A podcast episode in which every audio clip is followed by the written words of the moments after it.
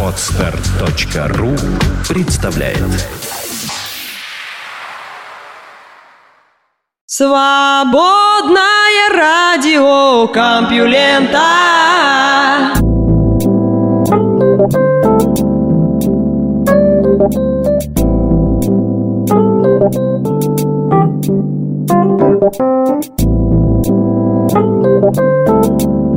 День добрый вам ухату. Это Лёша Халецкий и свободное радио Компьюлента. Светлые головы мировой науки открывают все новые горизонты, наверное, правильно сказать, расширяют горизонты нашей жизни. Вопрос, нужно ли это другим головам, менее светлым, или их устроит еженедельный поход в церковь, но это уже не нам решать, не мне. Я должен рассказать вам новости, вы должны их послушать, порадоваться прогрессу, а потом получить свои два года года за кощунство. Ну, может, фамилию патриарха не так произнесете или на портрет президента неправильно посмотрите. И вот, чтобы абстрагироваться от всего этого, давайте я вам лучше про черные дыры, марсианские кратеры и эффективность наностержней расскажу. Давайте, да? Поехали. Наука и техника. В марсианском кратере могло быть озеро.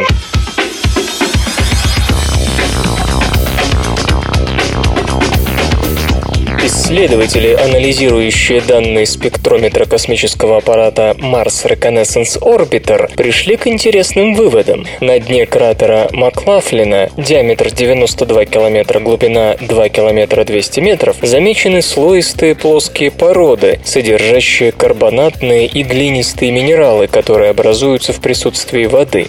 В то же время в окрестностях кратера нет образований, указывающих на приток воды извне, а небольшие русла самого кратера заканчиваются там, где мог располагаться берег озера. По-видимому, Маклафлин оказался достаточно глубоким, чтобы на поверхность вышли грунтовые воды. Ученые, которые воспользовались видовым спектрометром CRISM Compact Reconnaissance Imaging Spectrometer for Mars, отмечают, что породы, извлеченные из глубин ударом метеорита, демонстрируют следы изменений, случившихся в эпоху ранней эволюции Марса, а вызваны они, скорее всего, воздействием гидротермального термального раствора. Возможно, по этим следам получится выяснить, насколько обитаемой была приповерхностная среда в те давние времена.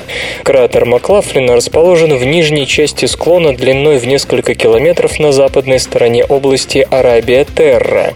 Как и на Земле, озера, питаемые грунтовыми водами, имеют больше шансов выйти на поверхность на относительно низкой высоте, так что данное место – хороший кандидат для этого явления. Вот так всегда. На самом интересном месте. Создан новый вид планетоходов для Фобоса.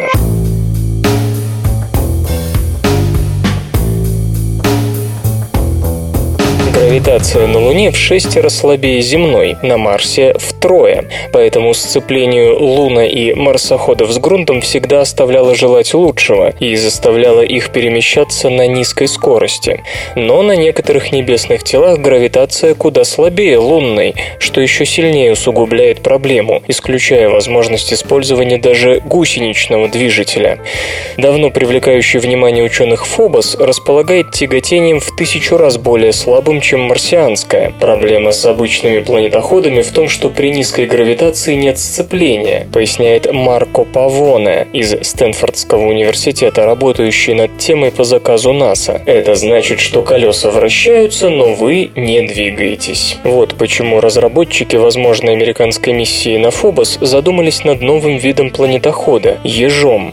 Все три колеса у него внутри, каждое вращается в своем направлении, что позволит контроллерам точно перемещать аппарат диаметром 0,6 метра во всех измерениях.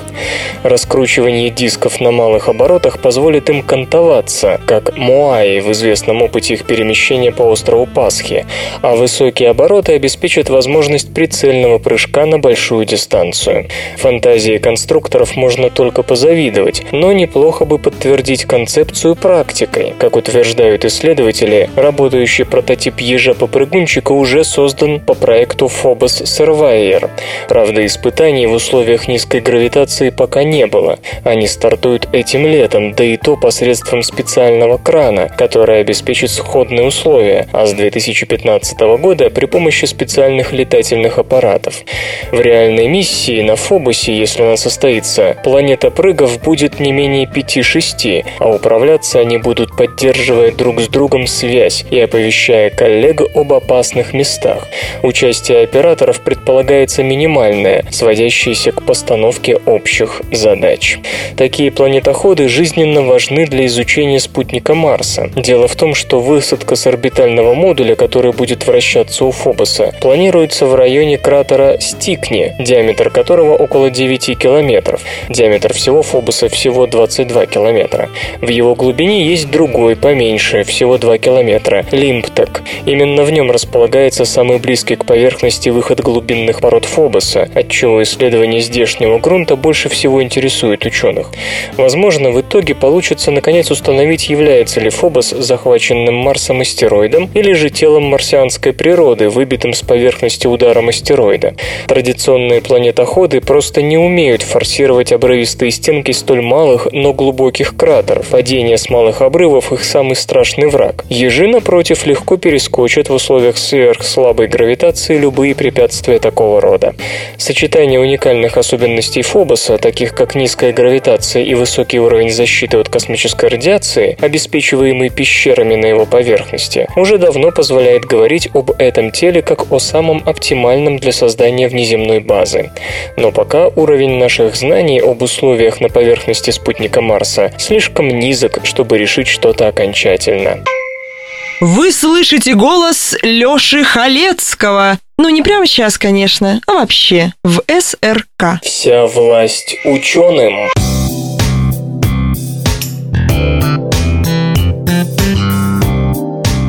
Представьте себе правительство, которое строит политику на основе научного метода, публикуя тщательные рациональные объяснения своих решений с описанием анализа, приведением соответствующей аргументации и ссылкой на собранные данные.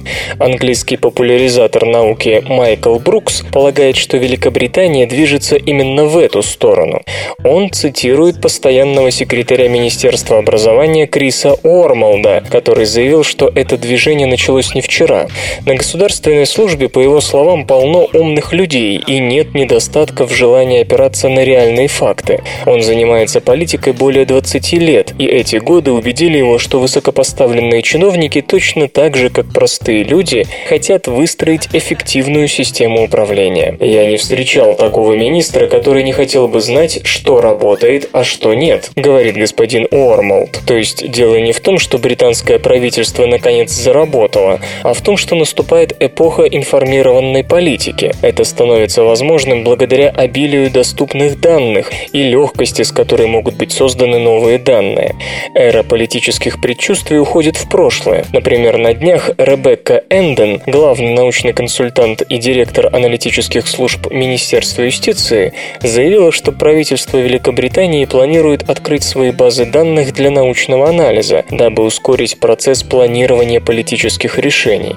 На той же конференции, организованной благотворительным инновационным фондом Неста, господин Ормолд объявил о планах по созданию педагогических институтов по образцу медицинских. В сфере методики преподавания, сказал он, самая большая проблема – это культура субъективного опыта, на смену которой должно прийти систематическое обобщение практических данных, как это происходит в медицине. В июне прошлого года Кабинет министров опубликовал статью под названием «Изучать, учиться, меняться» меняться. Разработка государственной политики в рандомизированных контролируемых исследованиях.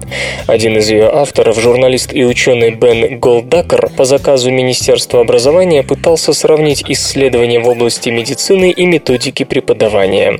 Педагогическая революция уже началась. Благотворительная организация Education Endowment Foundation выделила миллион четыреста тысяч фунтов стерлингов на рандомизированное контролируемое исследование программы программ чтения в 50 британских школах.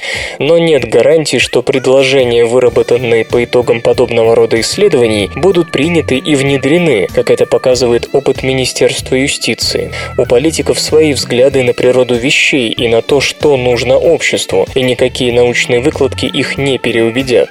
Кроме того, министрам зачастую приходится принимать решения мгновенно, когда нет времени на сбор информации и ее анализ. Политика быстрее науки, подчеркивает криминалист Пол Уайлз из Оксфордского университета и бывший главный научный советник Министерства внутренних дел.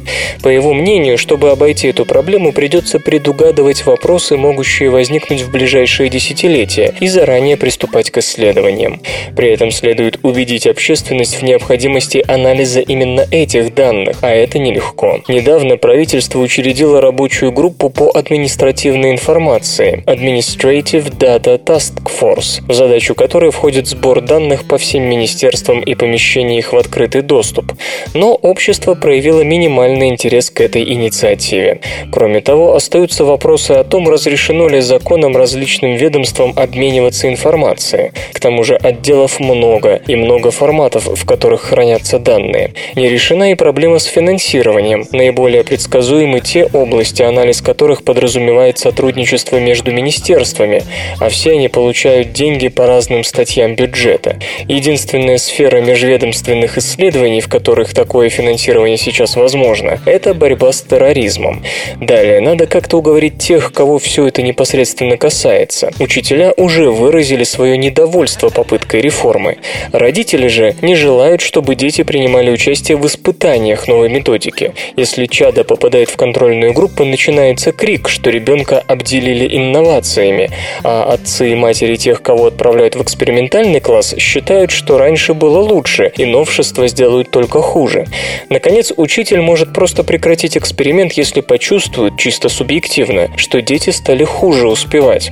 Тем не менее, идет работа по созданию системы сбора данных, на основании которых можно будет принимать политические решения. Один из примеров тому фонд Early Interventional Foundation, который помогает органам местного самоуправления оценивать методики дошкольного обучения, дабы дети не шли в первый класс с разным уровнем знаний. Возможно, Великобритания и впрямь, несмотря на все трудности, удастся стать первой страной в мире, политика которой основана на научном методе. Ты ведь меня знаешь, Абдулла. Я мзду не беру. Мне за державу обидно. Созданы очки, противодействующие системам идентификации личности.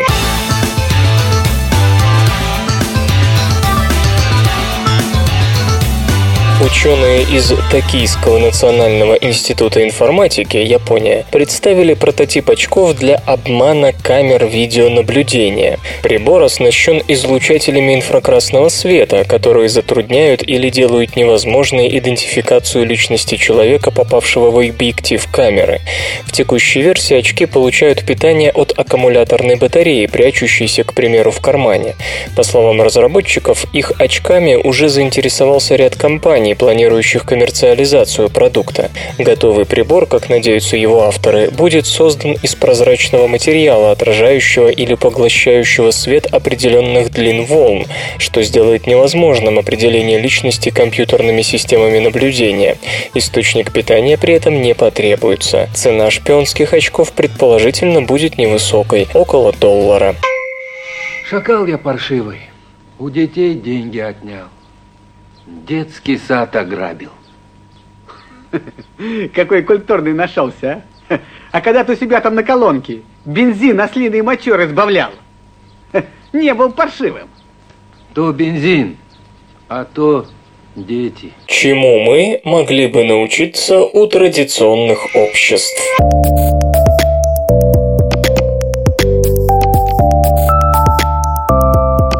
1997 году американский антрополог Джаред Даймонд выпустил книгу «Ружья, микробы и сталь», которая предложила весьма любопытное объяснение причин доминирования западной цивилизации в мире и получила Пулицеровскую премию.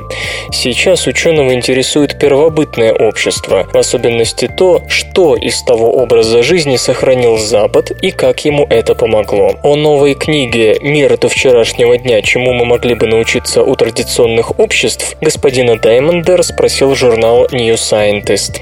На взгляды этого человека большое влияние оказало, что он с 1964 года подолгу гостит в Новой Гвинее, удивительном уголке земного шара, где, несмотря на близость к экватору, идет снег и сияют ледники, где в пределах считанных километров можно встретить несколько экосистем, где живут тысячи племен и у каждого свой язык, где до недавнего времени использовались каменные орудия труда. Господин Даймонд признается, что поначалу в психологическом и эмоциональном плане туземцы показались ему совершенно такими же, как представители цивилизованного мира, но затем он заметил их поразительную открытость, то есть что в голове, то и на языке, обратил внимание на совершенно другое отношение к опасности и иной подход к воспитанию детей. Что касается последнего момента, то, по словам ученого, дети уже в самом раннем возрасте получают право на собственное суждение. Западного человека это приводит в ужас, ведь двухлетнее существо может решить, что ему надо поиграть рядом с огнем и получить ожог. Но туземцы убеждены, что лучшей школы жизни, чем собственный опыт, не существует. При этом дети разных возрастов играют и живут вместе, так что старшие естественным образом начинают ухаживать за младшими. Старики Новой Гвинеи, отмечает господин Даймонд, чувствуют себя намного лучше, чем их западные сверстники, ведь в бесписьменном обществе их знания и мудрость играют чрезвычайно важную роль. Но когда приходит время откочевать на другое место, семьи, уже взявшие скарб и детей, не всегда могут унести с собой и своих стариков, поэтому последних просто убивают или оставляют с некоторым запасом еды и воды, на случай, если те смогут все же набраться сил и догнать племя. Многое зависит от традиций. Где-то старики сами просят, чтобы их убили, где-то их лежают жизни без разговоров. У парагвайского народа Ача, а здесь ученые проводят параллель с Южной Америкой, некоторым молодым людям даже вменяется в обязанность отправлять стариков на тот свет. Детоубийство тоже распространено по всему свету, и нам, воспитанным в западной культуре, это может показаться ужасным. Но в обществе, где нехватка пропитания обычное дело, с иждивенцами разговор короткий. Если рождается физически неполноценный ребенок, который не сможет прокормить себя, когда вырастет, никто не будет тратить время на уход за ним. И это прерогатива матери – решать, здорово ли чадо, следует ли ему жить. А западное общество – это общество нахлебников. Например, в США и Великобритании только 2% населения непосредственно участвуют в производстве продовольствия. И этого оказывается достаточным, чтобы содержать остальных паразитов. В Новой Гвинее добытчиком и иногда фермером должен быть каждый. Мирное сосуществование племен – редкость, для этого требуется сильный лидер. Обычно в племени царит демократия, ведь взрослым, уважающим себя, знающим жизнь людям нетрудно договориться. Не возникает особых проблем и в том случае, когда сотня мужчин из одного племени устанавливает мир с такой же сотней соседней. Но всегда есть сорви голова, которая обязательно затаит обиду, кого-нибудь убьет и вражда вспыхнет с новой силой. Вот для этого и нужна централизованная власть. Без нее племя не сможет поддерживать мир с соседями. Причина, по которой возникают государства и по которой крестьяне терпят паразитов, состоит в том, что государства обеспечивают мир и решают споры, подчеркивает господин Даймонд. Например, если на вас наехала машина, обязанность взыскать с человека компенсацию за вашу сломанную ногу лежит не на вас, а на государственной правовой системе. Поэтому традиционные общества превращаются в государство, но не наоборот. Что же до того, как жители Новой Гвинеи относятся к Западу, то им очень нравится наша материальная культура. Зонтики, спички, клей. Они очень рады тому, что у нас сравнительно низкая детская смертность. Но им трудно понять, почему мы не разрешаем детям уходить из дома, когда тем заблагорассудится. Кроме того, они не могут принять нашего одиночества, которое особенно сильно проявляется в старости. А интересно, подумал ежик, если лошадь ляжет спать, она захлебнется в тумане. Вы не захлебнетесь в тумане новостей. Слушайте подкаст «Компьюленты». Интернет и связь. Принят стандарт беспроводной связи Y-Gig.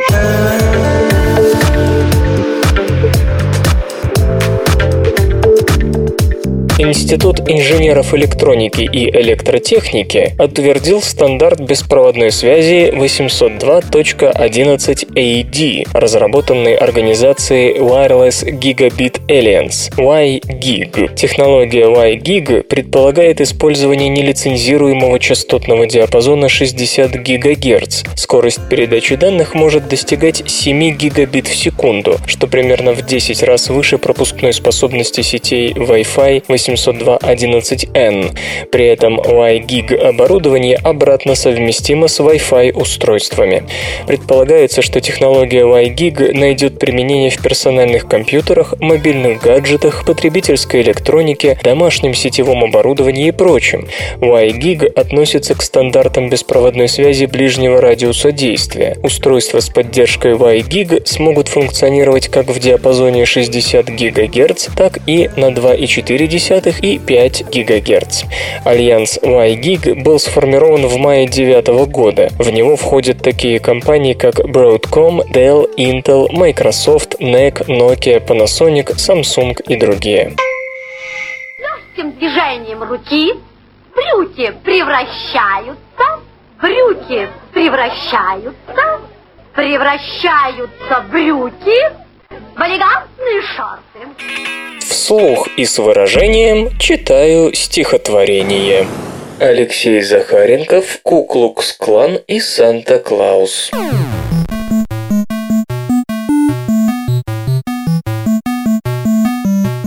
Куклукс-клан и Санта-Клаус. Йоксель-мопсель райсобес. Не бери меня на жалость, не хватайся за обрез. Я тебе не чудо-юдо, у меня свои дела. И вообще, вали отсюда, куда мама родила. Наука и техника. В живых клетках нашли четверную спираль ДНК.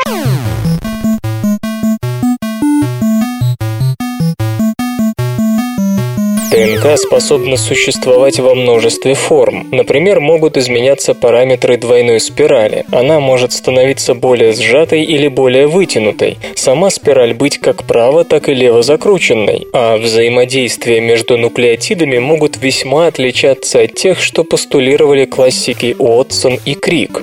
Многие из альтернативных форм ДНК существуют в живой клетке и нужны ей для каких-то целей. Но есть и такие, которые, казались бы, вполне могли найти себя в клетке, да только обнаружить их никак не получается. Долгое время такой формой были G-квадруплексы, участки ДНК, состоящие из четырех цепей. Такая структура может возникать на обогащенных гуанином участках, и ученым даже удалось получить искусственным путем и охарактеризовать параметры такой четверной спирали. Но есть ли G-квадруплексы в живой клетке? В клеточной ДНК можно найти фрагменты с повышенной повышенным содержанием гуанина, однако таких структур исследователи там не нашли. А вот ученым из Кембриджского университета Великобритании повезло. Они создали антитела, которые взаимодействовали только с четырехнитевыми участками ДНК, а не с обычными двунитевыми. Эти антитела добавлялись к человеческим клеткам, и авторы работы смотрели, на какие участки хромосом они сядут. Кроме того, клетки обрабатывались особым веществом, которое замораживало удерживала нестандартную ДНК, не давая ей перейти в обычный двуспиральный вид. Исследователи ожидали, что антитела приземлятся на теломерные концы, так как они особенно обогащены гуанином. Но, как пишут ученые в журнале Nature Chemistry, участки четверной спирали были обнаружены не только на концах, но и по всей длине хромосом.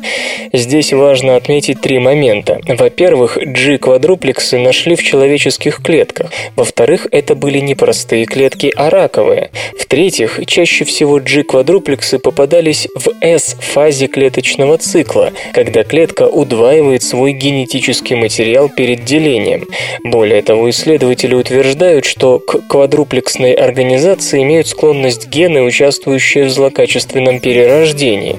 Словом, так и хочется связать четверные спирали с онкологическими процессами. Образование таких структур может быть вызнано многочисленными мутациями мутациями и повреждениями в ДНК. Например, известно, что много повреждений при раке накапливается именно в теломерах. Наверное, квадруплексы как-то помогают раковой клетке в управлении важными генами, и тогда можно разработать лекарство от рака, нацеленное именно на квадруплексы. Но для начала нужно убедиться, что все эти предположения соответствуют реальности, и что такие четверные спирали действительно свойственны именно раковым, а не всем клеткам.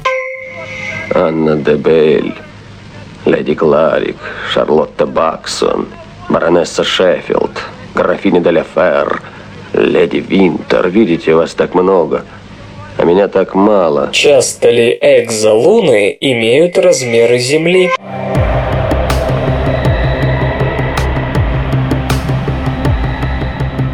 Астрономы Рене Хеллер из Института астрофизики имени Лейбница в Потсдаме и Рори Барнс, представляющий Вашингтонский университет, провели комплексное исследование всех факторов обитаемости экзолун, крупных спутников планет-гигантов других планетарных систем. Выяснилось, что предшествующие анализы такого рода упускали отражаемость планет-гигантов, а также то, что при их крупных линейных размерах высокая альбедо ведет к немалому росту количества количество энергии, получаемой экзолуной. Те ее части, что одновременно освещаются телом размером с Юпитер, а тот отражает треть падающего на него света, и самой звездой, могут получить надбавку к энергобалансу в 30%. По мнению авторов работы, экзолуна по размеру должна быть близкой к Земле, чтобы поддерживать атмосферу и магнитное поле, способные остановить космическую радиацию, равно как и излучение от планеты-гиганта гиганта. Правда, тезис об атмосфере несколько расходится с фактом существования Титана, имеющего атмосферу в четверо плотнее земной при всемеро меньшей гравитации. Не рассматривался и вопрос о том, до какой степени магнитосфера самой планеты-гиганта способна защитить экзолуну от радиации. И все-таки астрономы полагают, что высокие требования по массе для потенциально обитаемых экзолун не проблема. По их расчетам, гиганты других систем могут иметь спутники размером с Землю, причем часто. Ученые описывают механизм возможного гравитационного захвата газовым гигантом планеты земного типа и полагают вероятным формирование устойчивой долговременной орбиты такой бывшей планеты вокруг гигантского компаньона. Интересно, что вероятность подобного захвата оптимистически оценивается как довольно весомая. Наконец, отмечается, что согласно накопленной статистике по планетам-гигантам, общее количество экзолун земных размеров может оказаться вполне значительным и сравнимым с популяцией известных землеподобных экзопланет. Напомню, что согласно другому исследованию, уже к 2018 году новые телескопы космического базирования позволят нам непосредственно обнаруживать экзолуны. Вы знаете, кто этот мощный старик? Это гигант мысли, отец русской демократии, и особо приближенная к императору. Эффективность наностержней при более редком размещении значительно растет.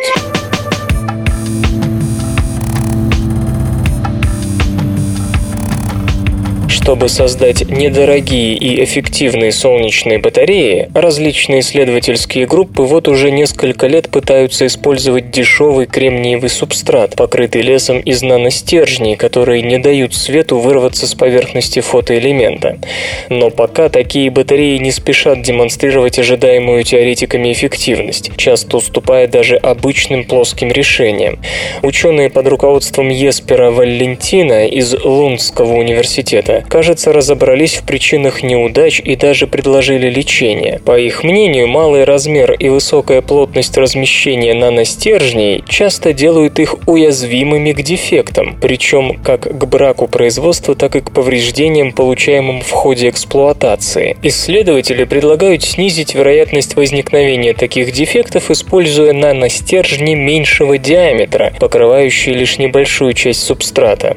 И тогда разрушение части наностержней стержней не помешает остальным работать. Кроме того, самого материала, в качестве которого использовался недешевый фосфит Индия, уйдет значительно меньше. А если диаметр наностержней станет меньше длины волны видимого света, появится возможность создать резонанс с падающими на фотоэлемент фотонами и повысить долю тех из них, что используются солнечной батареей для генерации энергии. При этом пиковая производительность наностержней достигается при диаметре в 180 нанометров, длина волн видимого света от 400 до 700 нанометров. Сами стержни состоят из трех слоев – допированного фосфида Индия сверху и снизу, центра стержня и недопированного отрезка в центре. Для экспериментального подтверждения теоретических выкладок был создан рабочий прототип, показавший КПД в 13,8%. Учитывая, что до сих пор рекорд для солнечных батарей на наностержнях равнялся 5%, речь идет едва ли не о прорыве. Замечу, правда, что плоская индифосфидная батарея имеет КПД в 22,1%. Однако наностержни занимают лишь 12% площади нового фотоэлемента, так что на единицу площади их уходит в 8 раз меньше. Значительным резервом, наращивая эффективность, остается также применение более дешевого подстилающего субстрата, который утилизировал бы часть падающего света. Свободное радио Компьюлента. Зародыши саламандр живут за счет фотосинтеза водорослей.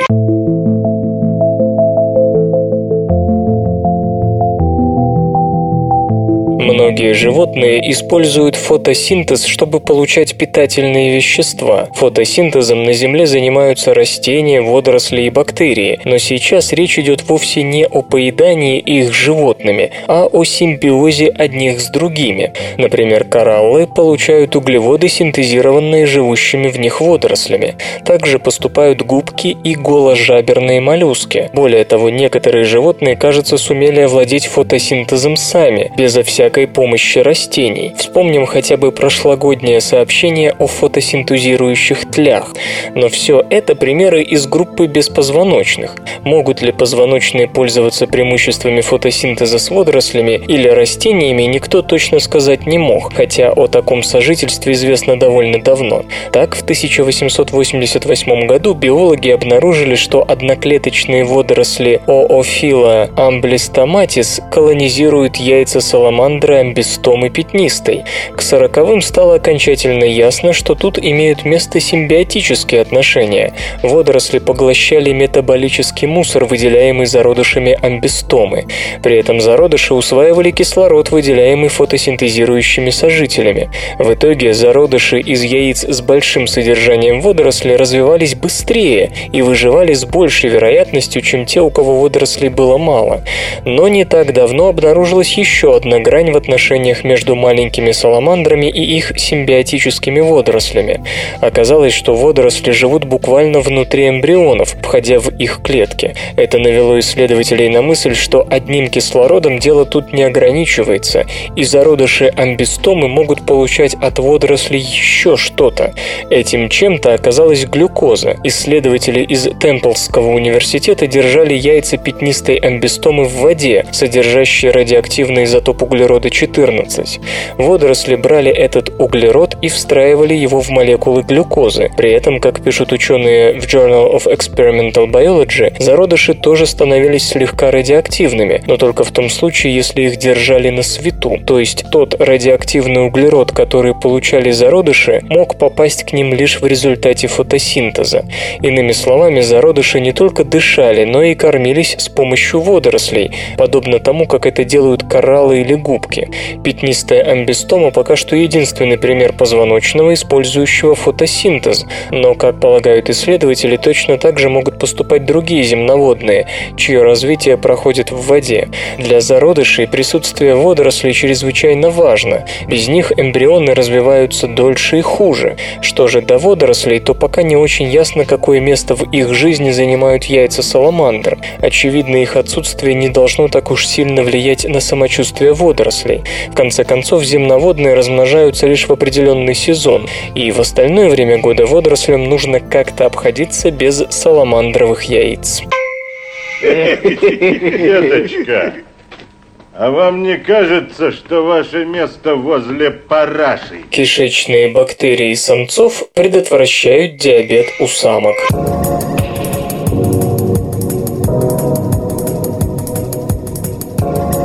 Одна из причин диабета первого типа – аутоиммунная атака на клетки поджелудочной железы. Чтобы это случилось, вовсе не обязательно иметь избыточный вес. Часто диабет первого типа начинается с неполадок в гормональной системе, которые провоцируют иммунитет на неправильные действия. И нередко такие неполадки случаются у женщин, у которых диабет может сопровождаться нарушением баланса половых гормонов.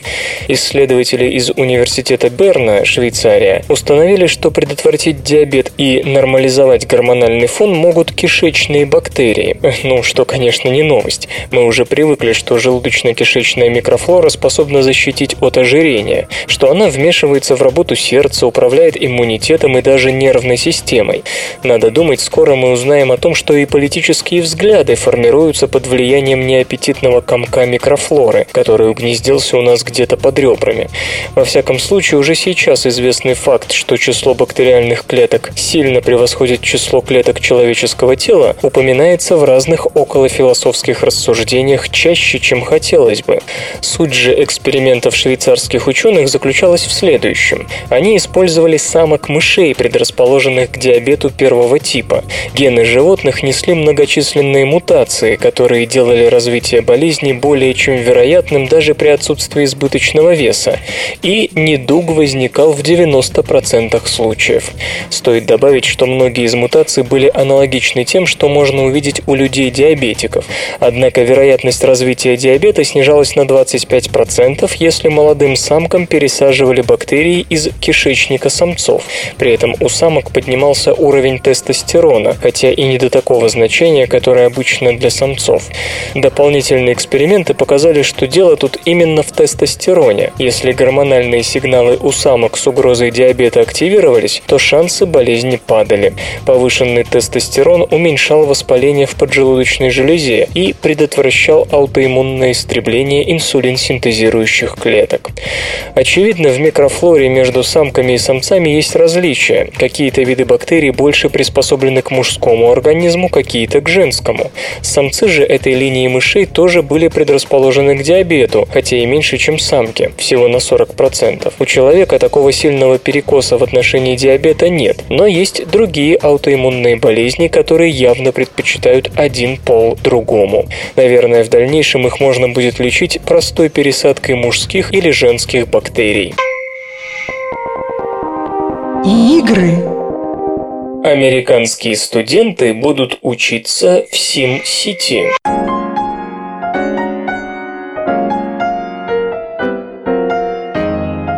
Градостроительный симулятор SimCity – это, как выясняется, не только игра, но и обучающая площадка. Спасибо издательству Electronic Arts. Просветило. Недавно власти США заявили, что в университетах страны проходит подготовку лишь треть от общего числа необходимых специалистов в области точных наук. Именно это воодушевило известное игровое издательство на образовательную программу SimCity Edu, в основе которой будет одноименный интернет-портал. Предполагается, что игра SimCity будет модифицирована таким образом, чтобы на ее базе преподаватели университетов могли создавать обучающие программы, планы, виртуальные тесты. В Electronic Arts считают, что использование игровых материалов сможет заинтересовать студентов куда больше, чем классический лекционный формат. Система будет ориентирована на изучающих математику, технологию, инженерное дело и иные технические науки. Скорее всего, появится этакая миниатюрная узкоспециализированная социальная сеть, посвященная исключительно образованию. Развивать это направление намеревается внутренняя Electronic Arts студия Glass Lab. Ну а сама игра, напомню, разрабатывается студией Maxis для персональных компьютеров и Macintosh. На персональных компьютерах ее релиз состоится 5 марта в США и 8 в Европе.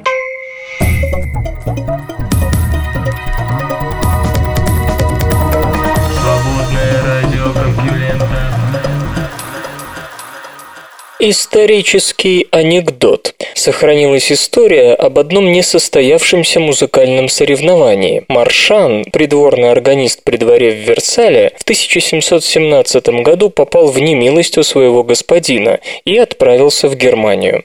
При Дрезденском дворе его элегантная игра понравилась королю, который пообещал ему место.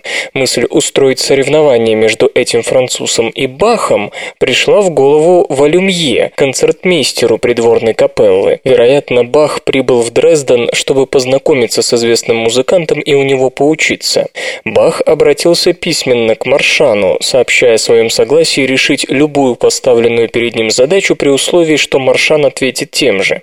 Все общество живо интересовалось предстоящим турниром, имеющим состояться в доме министра графа Флеминга. В назначенный час собрались приглашенные арбитры и Бах. Маршан заставил себя ждать. Послали за ним. Оказалось, что он рано утром уехал из города на почтовых лошадях.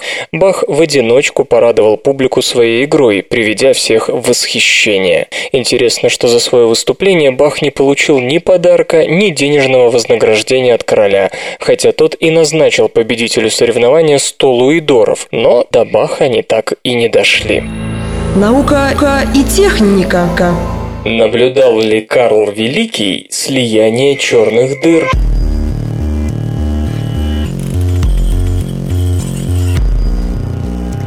В 2012 стало ясно, что в 774-775 годах нашей эры Земля пережила колоссальный временный рост уровня гамма-излучения. Вопрос о его природе вызвал нешуточные споры. Версия сверхновой была почти сразу отвергнута. Для такого гамма-излучения ей пришлось бы целый месяц быть архивидимой на земном небе. Ни китайские астрономы, ни другие представители письменных народов ничего такого не заметили, не запомнили и не описали. Вероятность иных событий и вовсе очень мала. Недавно, правда, было сделано предположение о том, что мощность вспышки переоценена, а вот Солнце, хотя и близко к пределу своих возможностей, вполне могло породить подобную сверхвспышку, в 20 раз более сильную, чем в 1859. Однако другие ученые оспорили эти выводы, указав на высокий уровень не только углерода-14 в японских кедрах, но и бериллия-10 в полярных льдах, а это не позволяет говорить о переоценке событий 774-775. И вот теперь Ральф Ньюхаузер из Института астрономии Йенского университета имени Фридриха Шиллера, Германия, выдвинул вместе с коллегами еще одну гипотезу. Вглядевшись в спектры излучения, ученые обнаружили, что те соответствуют гипотетической ситуации слияния двух черных дыр на относительно небольшом удалении от Земли. Хотя слово «небольшое» в данном случае применяется астрономами и значит от 3 до 12 тысяч световых лет. Следует отметить, что дистанция действительно копеечная. Случись все буквально в несколько раз ближе, и последствия резкого роста уровня гамма-излучения имели бы очень неприятный характер.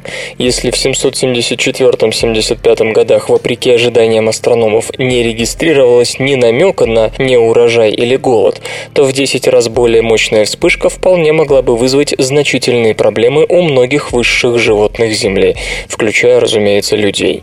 Впрочем, адресация такой гамма-вспышки именно к слиянию черных дыр несколько условно. Когда сходятся две нейтронные звезды или два белых карлика, гамма-вспышка также может иметь место, однако в случае двух черных дыр энергия такого события может быть максимальна. Пока реальная частота подобных событий в галактике не ясна и оценивается как раз в 10 тысяч-миллион лет. По мнению господина Ньюхаузера, маловероятно, что Земля увидит нечто подобное вновь столь близко, но если бы это все же случилось, последствия были бы печальными. Та же транзисторная микроэлектроника, заправляющая современной жизнью, весьма уязвима для гамма-излучения. Но это еще цветочки, ведь катаклизм временно уничтожил бы озоновый слой, уверен ученый. К слову, ряд его коллег, напротив, считают, что подобные события вблизи Земли могут случаться чаще, и орда ордовикско-силурийское вымирание, когда погибли именно поверхностные морские организмы, обусловлено чем-то очень похожим. Главный повод для критики рассматриваемой концепции очевиден. Это крайняя редкость по современным астрономическим воззрениям таких событий, как слияние двух черных дыр. Ожидаемо и то, что Эдриан Мелот, автор гипотезы об аномальной вспышке на Солнце в 774-75, отметил, что вероятность такого слияния в 10 тысяч раз меньше, чем солнечная вспышка. Впрочем, при всей статистической правоте, вспышки, безусловно, более частое событие, ученые не в состоянии объяснить интенсивность случившегося, и это не вспоминая о таких пока не подвергавшихся анализу вариантах, как звезды Вольфа Райе, способные уничтожить озоновый слой Земли за 40 секунд. Есть разные люди.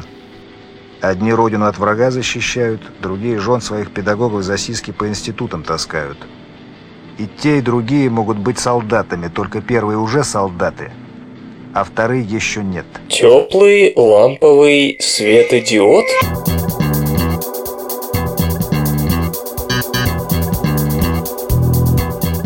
Ну вот и свершилось. На помощь теплому звуку спешит очередная порция теплого, только не лампового, а светодиодного света. Публика ждала этого давно, ибо нынешние светодиоды скорее синие, а белые выжимают из них при помощи люминофоров. Университет Джорджии обещает, что все вот-вот изменится. Считается, что свет с цветовой температурой ниже 4000 кельвинов чуть ли не единственный подходящий для освещения жилых помещений. В жизни это солнце на закате или восходе. Индекс цветопередачи у светодиодов также хромает, как, впрочем, и у остальных источников искусственного освещения. Одна из причин, по которой любой отличит картинку, сделанную под софитами, от снятой при реальном дневном освещении. Опять же, требуется не менее 80 индекса цветопередачи. У нового светодиода все вроде бы прилично. Индекс равен 85, цветовая температура ниже 4000 кельвинов. Но никакой революции на деле не произошло. Обычный мещанский тягучий эволюционный процесс. Сейчас, чтобы добиться от исходного синего света диода падения цветовой температуры до хоть сколько-нибудь приличных величин, его покрывают люминофорами. Но еще булгаковский Собакевич отмечал, «Лягушку вашу пайковую мне хоть сахаром облепи, не возьму ее в рот, и гнилой селедки тоже не возьму». И действительно, по мере нагрева светодиода переизлучение люминофора начинает меняться. Включили лампочку, одна цветовая температура, более теплый свет. Поработал полчасика, стало синюшнее и так далее. Джей Вэй Пань попросту заменил вместе с коллегами по университету ряд люминофорных слоев на один, но с более управляемыми параметрами.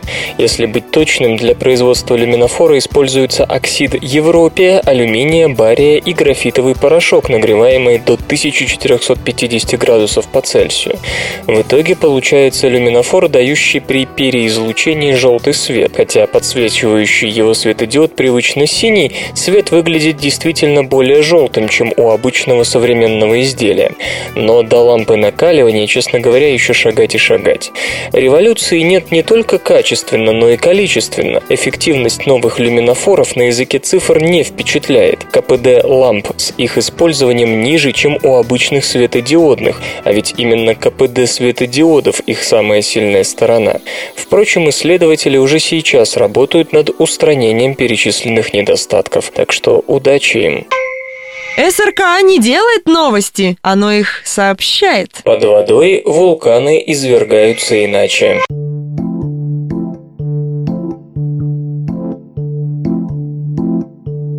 До сих пор ученые подразделяли извержения на две категории – бурные, взрывные и эффузивные. Первый тип подразумевает обожаемый детишками выброс пепла и фрагментов породы высоко в атмосферу, например, извержение вулкана Сент-Хеленс 1980 года. Второй – мягкие потоки раскаленной красной лавы, орошающие склоны вулкана. Такое, к примеру, постоянно происходит на Гавайях.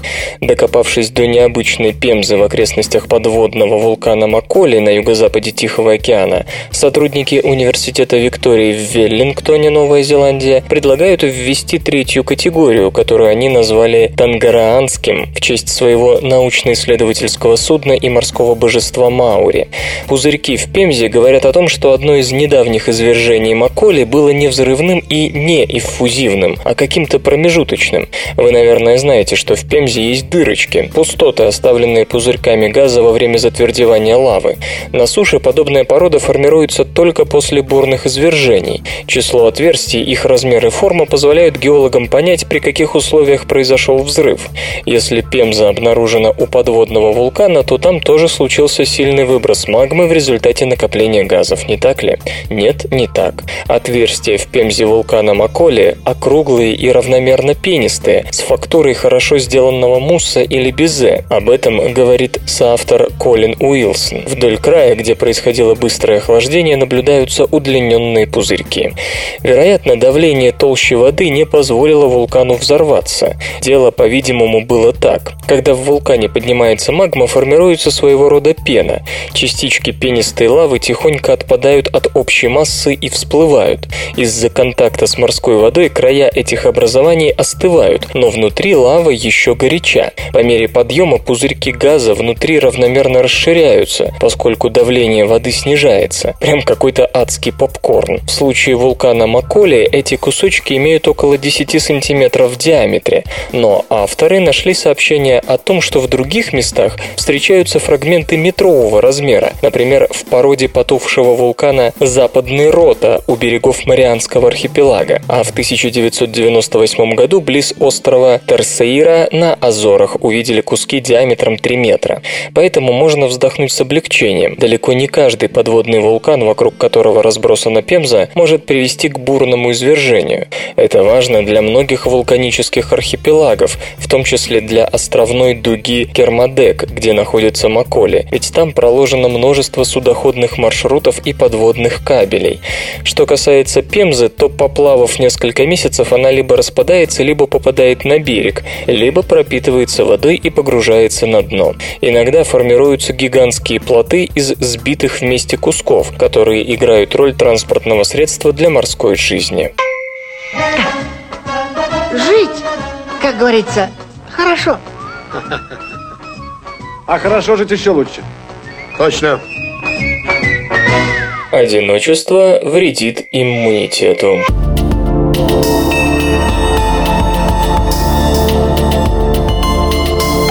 Одиночество не слишком приятное состояние. Из-за него мы чувствуем тоску, тревогу, депрессию и тому подобное. Однако оно плохо влияет не только на психику, но и на иммунную систему. Исследователи из Университета штата Огайо обнаружили, что одинокие люди хуже сопротивляются вирусу герпеса. Кроме того, у них повышен уровень воспалительных молекул, а хроническое воспаление, как известно, может вызвать целый спектр заболеваний, от сердечно-сосудистых до онкологических. Связь между одиночеством и плохим самочувствием замечена давно, но научными методами ее почти никто не проверял. Свое исследование ученые из Агая проводили среди 200 женщин в возрасте около 51 года, переболевших раком груди, и 134 женщин среднего возраста без каких-либо серьезных проблем со здоровьем, за исключением избыточного веса. Сначала они измеряли уровень антител против цитомегаловируса, вируса герпеса. Вирус этот весьма распространен и часто существует в организме в спящем состоянии, но даже если он активен, его следы не видны. Заражение протекает бессимптомно, его присутствие можно определить только по антителам к нему, и чем они многочисленнее, тем больше в организме активного вируса. Уровень антител исследователи сопоставляли с результатами психологических тестов, которые должны были выявить степень одинокости участников эксперимента. Оказалось, чем более одиноким был человек, тем активнее вел себя вирус, то есть иммунная система у таких людей хоть и старается подавить недуг, но у нее почему-то не получается.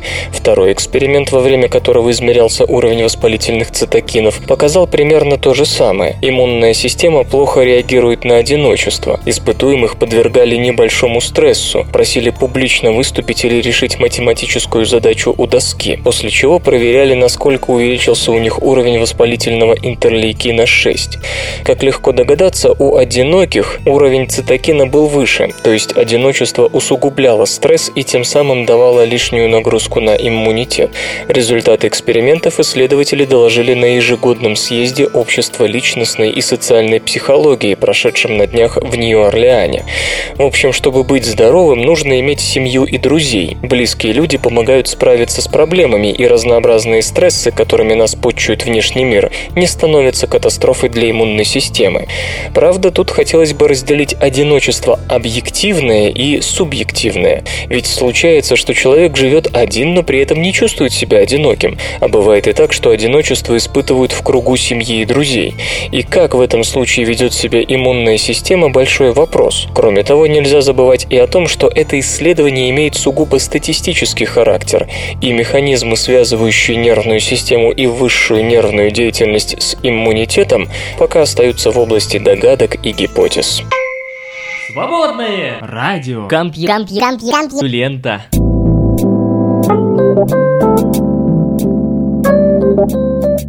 А вот все, новостей на сегодня нет. Выпуск заканчивается. Ждите завтра. Завтра будет больше новостей, и они будут интереснее. А вы слышали Лешу Халецкого, Свободное радио Компьюлента, и удачи вам. Свободное радио Компьюлента.